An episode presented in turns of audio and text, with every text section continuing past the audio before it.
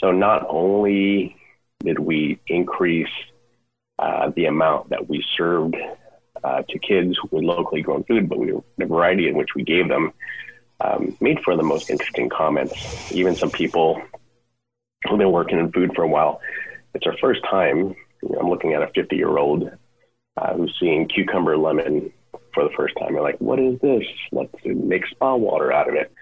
This episode is the first part of a discussion between Ben Thomas of the Community Alliance of Family Farms, Hope Sippola of Fiery Ginger Farm in West Sacramento, California, and Vince Caguin of the Natomas, California Unified School District.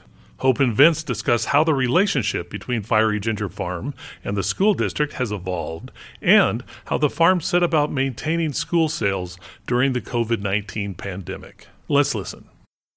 Thank you all for, for having us today. It's, it's really an honor to be able to moderate this panel and be able to introduce you all to a farmer and food service director that I'm not only grateful to work with and have a friendship with, have friendships with, um, but also that I think are really unique leaders and model and are great to model after in this in this space and have a lot of incredible insight and experience to share.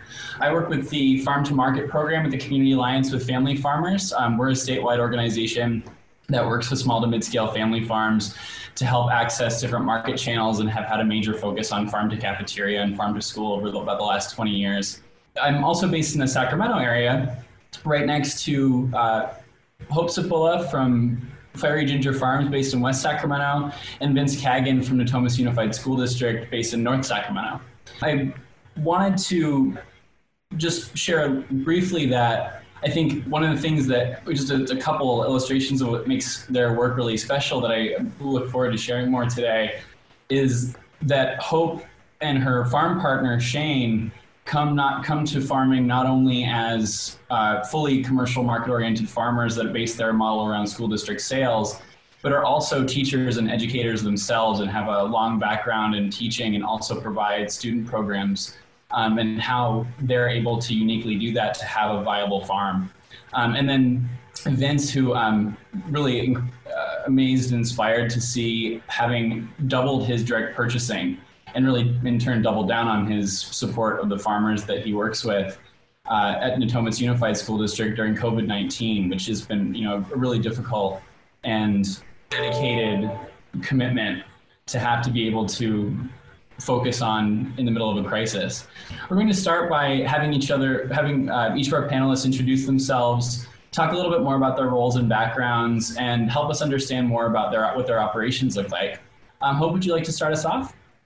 I'm Hope with I'm the co-owner of Fiery Ginger Farm. As Ben said, I have a business partner Shane who is manning the farm today, uh, so we can still keep farming. My background started with school gardens. Uh, just I have two kids that are now teenagers and almost graduated, but when we moved to California, I started my interest in farm to school by managing the school gardens uh, in Davis, and I moved from there to managing a school farm in Davis and then decided to start farming for myself, but always wanted a model that kind of surrounded farm to school and um, healthy school lunches and teaching kids about where their food comes from and working um, with families on food access and all those sorts of things. And so I met Shane at the California Farm Academy class in 2015, and he was a middle school teacher for 15 years.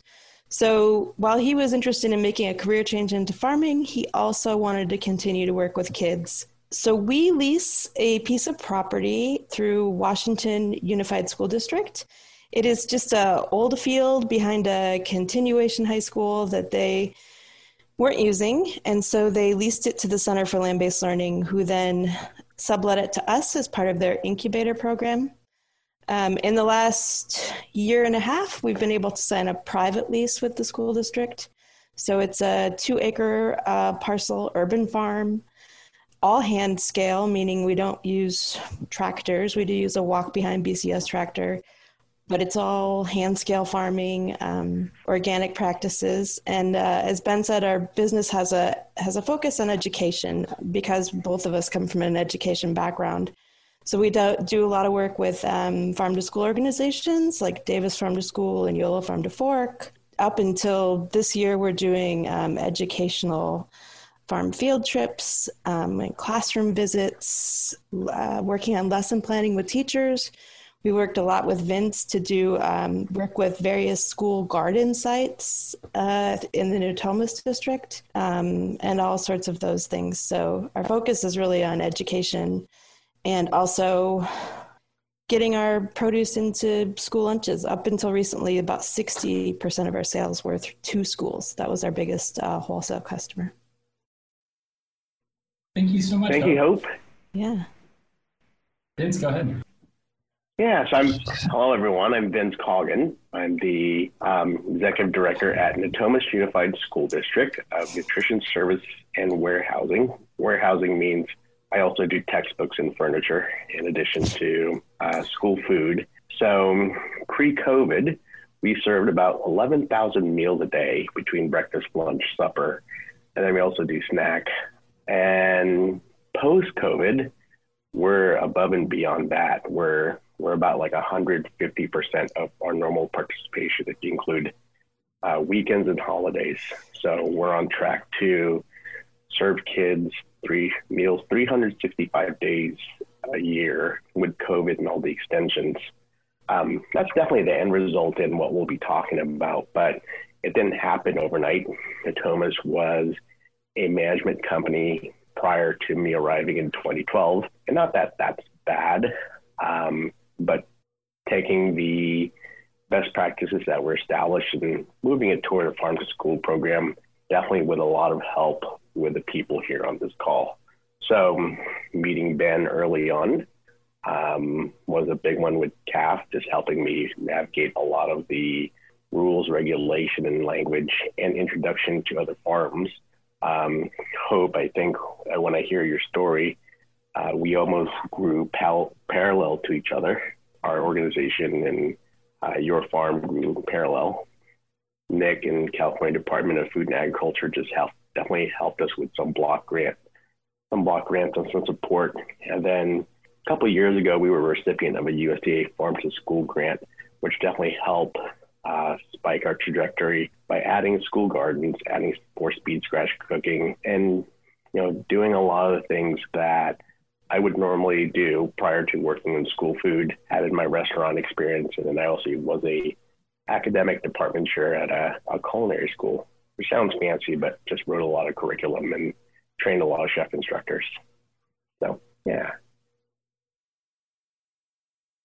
Thank you so much. Um, I think just to just to round out what the painting the picture of of the work that you do in each of your operations and together, um, I wanted to ask Hope, can you tell us a little bit more about what products you sell and, and what um, volumes and frequency you produce for the schools, um, and more about your, your practices on the farm? Sure, yeah. The last uh, three years, we've been in business for about five years. So the last three years, our main crop to school districts has has basically been anything that can go on a salad bar we focused a lot on lettuce. So when we were really cranking during the school year, um, we sell to five districts. Each week we would pull out between 350 to 600 pounds of lettuce a week. And then maybe, you know, 50 pounds of radishes and carrots or broccoli or turnips or whatever other um, kind of miscellaneous items that kids could eat fresh on a salad bar. By far, our biggest uh, crop to school districts, uh, we just had a standing order every week, uh, was lettuce. Um, this year is a lot different. Um, we're still trying to kind of figure out what that looks like um, in terms of things that schools can use because there aren't salad bars anymore, unfortunately. Um, and a lot more things are prepackaged. I would say this year we're looking to still sell some root crops to school districts, um, probably still some broccoli and some cauliflower and some of those those things you know it's a it's a little difficult because the school year is kind of over that fall winter season where you don't have all the really easy fun stuff that everybody loves like the tomatoes and the peppers and all those sorts of things. So we kind of operated in a manner in which we just had a standing order each week. So we knew exactly how to plan ahead and exactly how to succession plant uh, for those orders. Uh, as far as our practices go uh, you know we mainly use not mainly. We do use organic practices, but we're not certified organic. We use all hand scales. So, you know, we're out there using hoes and rakes and those sorts of things um, to cultivate our crops. Uh, yeah, we do use some season extension on our farm to help us get consistent growing during the winter months so that you know we could consistently produce those standing orders each week. For example uh, this year we have four um, caterpillar tunnels which we cover with plastic so it gives us consistent growing that we can count on for the school districts. Yeah, it's it's interesting just having been to the farm and seen the intensive the intensiveness in which with which you're growing the lettuce, and that you the lettuce and I think a lot of your items were selected specifically to be able to do effectively and efficiently at that scale for food service. Given some of the constraints of food service, and well, you know, as Vince about that more in a minute. But I was just wondering, what what are some of those um, practices that you've been able to and and how, what what's made you choose the crops that you've been able to use? Yeah, so the biggest thing on our scale, because we're only two acres, was is that we had to choose crops that we could grow in high volume in a small space, and that would um, we could move quickly in and out of the field. That we could have a fast turnover. So you know, lettuce was a really logical choice at like 35 to 45 days per crop. We could pull it in, harvest it, and take it out. We also focused on a lot of cut and come again varieties, varieties that maybe we didn't necessarily have to take out. Um, if they were in a tunnel, we could cut them and they would regrow really fast and be ready to cut in two weeks. So we could get maybe four or five cuts out of one bed, that sort of thing. We focus on things like radishes that are 21 days or turnips that are 35 days, that sort of thing. Thank you so much. And um, to shift back to Vince and uh, to understand a little bit more about your operation at Natomas Unified, um, what is your production and processing like? And, you know, in, in purchasing practices and in turn, uh, can you tell us a little bit more about how that's been affected by COVID-19? Yeah, so I mean, the boring answer is the practices that we have now, and, and I'll say this, since March 13th, I'm on version 50 of how I operate. Um, so it's changed a lot, are very much the same principles that we operated with prior to COVID. Um, I think the main principle is be able to adapt and, and overcome that. Um, but one big shift that we had early on that changed a lot of our decision making process is in education. I mean, I'll back up. And working with working in restaurants and working outside of in food outside of school, it was just to serve the best, most delicious food as possible. Um, in education, uh, this is from working in Cordon Bleu days, we're in the business of teaching people about things they don't know they don't like yet. And we usually do this with science and math. And if a kid doesn't do well in math, we don't lower the bar for them. We just try and give them support and help them overcome. Um, as a food service director who works in education, my goal is to teach kids about foods they don't know they like yet. So that means giving them other greens on the salad bar besides romaine. That means, you know, serving uh, serving radish. Uh, that means sometimes that, that means teaching them about um, heirloom vegetables, heirloom tomatoes that look weird, uh, that have stripes and not always the vibrant red that they're used to at the grocery store, and adding educational um, supportive materials for them in order to name other things besides a Roma tomato. That also means bringing farmers into the into the picture, and you know, it's great to it's great for some of the students to know the farmers by name um, and by what they grow, by a lot of the assemblies um, and farm to school farmers markets that we have on campus. Um, during COVID, which was March 13th, one of the you know one of the early waivers that we have is this meal pattern waiver, which means to some people it means that hey you can kind of serve whatever you want, but with with farm to school operations, we always try to uh, still maintain the USDA guidelines. Um, we use it if we need to, but allows us to serve a lot more unique things and, and within the season. I think for the first time during COVID, you know, we served cherry tomatoes. We serve five different types of um, of stone fruits. Um, I think Hope you gave us radish. Mm-hmm. Um, we got pluots, which is the stone fruit, and some other like we served eggplants, cucumber lemons that we got from the farm.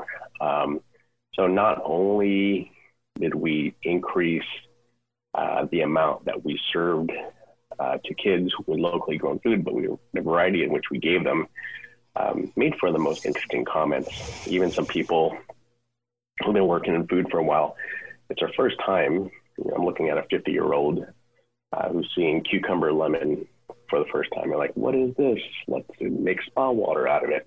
Let's put it in our salad." And having that conversation with the parents through the passenger window of like, "What is this? Hey, we made a salsa out of it." Those are some great things that brought normalcy to kids during COVID. I know that that's the biggest priority in who you're serving and how you're serving really innovatively. And it's also reflective of a very innovative program on the, in the back of the house. Could you tell us a little bit more about how about how you developed that program, what it looks like with your team?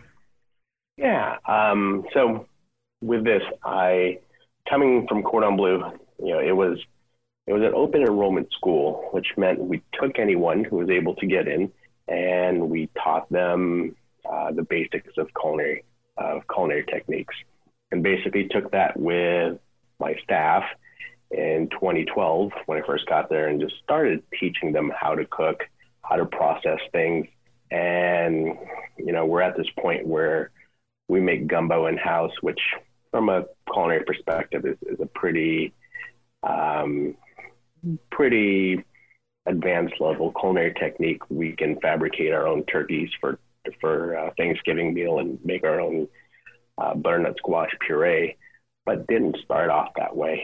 It was um, teaching them how to hold a knife. Um, my first recipe, I think you guys will laugh. My first speed scratch recipe, and we use this. Uh, I use that liberally uh, was three layer bean dip, which uh, all you had to do was pipe um, refried beans, nachos, and salsa all in one cup in the three layers. Um, the three layers made for a nice presentation, and it was something new that they didn't just put in the oven low and slow. Um, and that was a 2012 recipe. And I thought, hey, this is really entry level barrier cooking. And 50% of my staff called out the next day because it was something new that they've never done before. And yeah, I, I think, you know, overcoming that, giving them support, uh, being them, being there to show them how to pipe food, how to um, work a knife, how to use a convection oven, um, how to use tilt skillet kettles. And we're at this point where we uh, cook chill food and, and produce things in house. But getting to that point of persistent training um, and giving them support was was a big one you know, we, so bottom line is it didn't happen overnight. A lot of that mentality came from just, I think at this point, eight and a half years of, of constant culinary training. Wow. Thank you so much for, for explaining that. I, I remember you uh, a few years ago telling saying that it had taken about four or five years to get to a level of, of volume hand shopping, that that was, you know, you got to yeah. 50% fruit and vegetable processing in house, which for a district with as uh, you know mid uh, a mid scale school district is really substantial processing by hand. Yeah, um, I mean things like you know giving us whole lettuce. You know, there's times where you know Hope will say, "Hey, we have lettuce, but can you chop it?" I'm like, "Yes, we're at this point um, where we can break down our lettuce." Hey, we got squash. Can you guys cook that and puree it yourself? Um, and definitely, um, definitely we could, you know, roasting eggplants, roasting carrots, uh, we're at a point where uh, we take the same technique and apply it to different things. So if you can roast chicken, you can roast carrots, you can roast zucchini, and as I see it end up on the salad bar pre-COVID, uh, the kids definitely more likely to take it. Thank you so much for sharing. Question for both of you: um, How has your how has your the working relationship between Natomas Unified and Fiery Ginger in particular been affected by COVID nineteen? Yeah. Um, so you know we're we're definitely still working together, and Vince has been so very supportive of our farm, and I think it's just a testament to building relationships. You know, as soon as this all hit, he just reached out and he said, "What can we do to help? What are you going to have?" Uh, produce wise how can we incorporate it? You know let us see what we can do um, and and continue really to reach out to our farm and just you know how are you doing? What can we do? How can we work together? And i think you know some things are shifting a little bit. We're shifting towards um, as we get further into the school year um, we were the we were awarded a USDA farm to school grant, so I think that some of our work with Natomas, um, Natomas is part of this grant, we'll shift to maybe some educational farm to school work um, that we will do with Vince, um, in addition to just uh, you know produce that they purchase from us, which we're really excited about. We love that work, and we love working with Vince uh, and and all of their teachers and his team and all that sort of stuff. So I think that's going to be a shift that we're going to see at least for this school year. Also, the products that we're going to sell him are going to be a little bit different, but Vince is really creative And so he comes up with a lot of really great ways that we can still sell him some, he can still utilize some of the products that we've been selling him for the last uh, three or four years. So I think some things will stay the same, but I think a little bit of shift to education and a little bit of shift to new products. Yeah, yeah I, I, I felt bad at the beginning of pandemic because of the publication that came out. You know, it, Fiery Ginger, Fiery Ginger Farm came out on this publication saying, "Hey, we had to plow things. We had to plow food," and I was like, "Oh no! If I'm going to uh, put the stake down as a farm to school program, was like a couple weeks after COVID hit. I still have to continue um, with this trajectory. Um, so, you know." I called I called Hope, I called Shane, and basically asked him, "Hey, what do you have?" And we brought it on board. I mean, it, in some ways, it's that simple, but on, on some some ways, you know, we we we would write menus two three times a week. Uh, pre-COVID, we would write menus two three times a year, but we just rewrite things, and as guidance came out and waivers came out and updates came out, um, we were able to adjust a little bit more frequently. So, yeah, it, with COVID, if we're going to get through it, uh, one of the questions I always ask is if we're going to rebuild ourselves as an economy, if I'm just looking at the financial standpoint, it means that we're going to have to feed kids, uh, we're going to have to put our local producers to work, and we're going to have to keep our staff employed. And all those three, if you put them in a Venn diagram, they easily overlap. So I think with the help and connection with Ben, we're we're at the point where we supported five local farms, bought directly from them.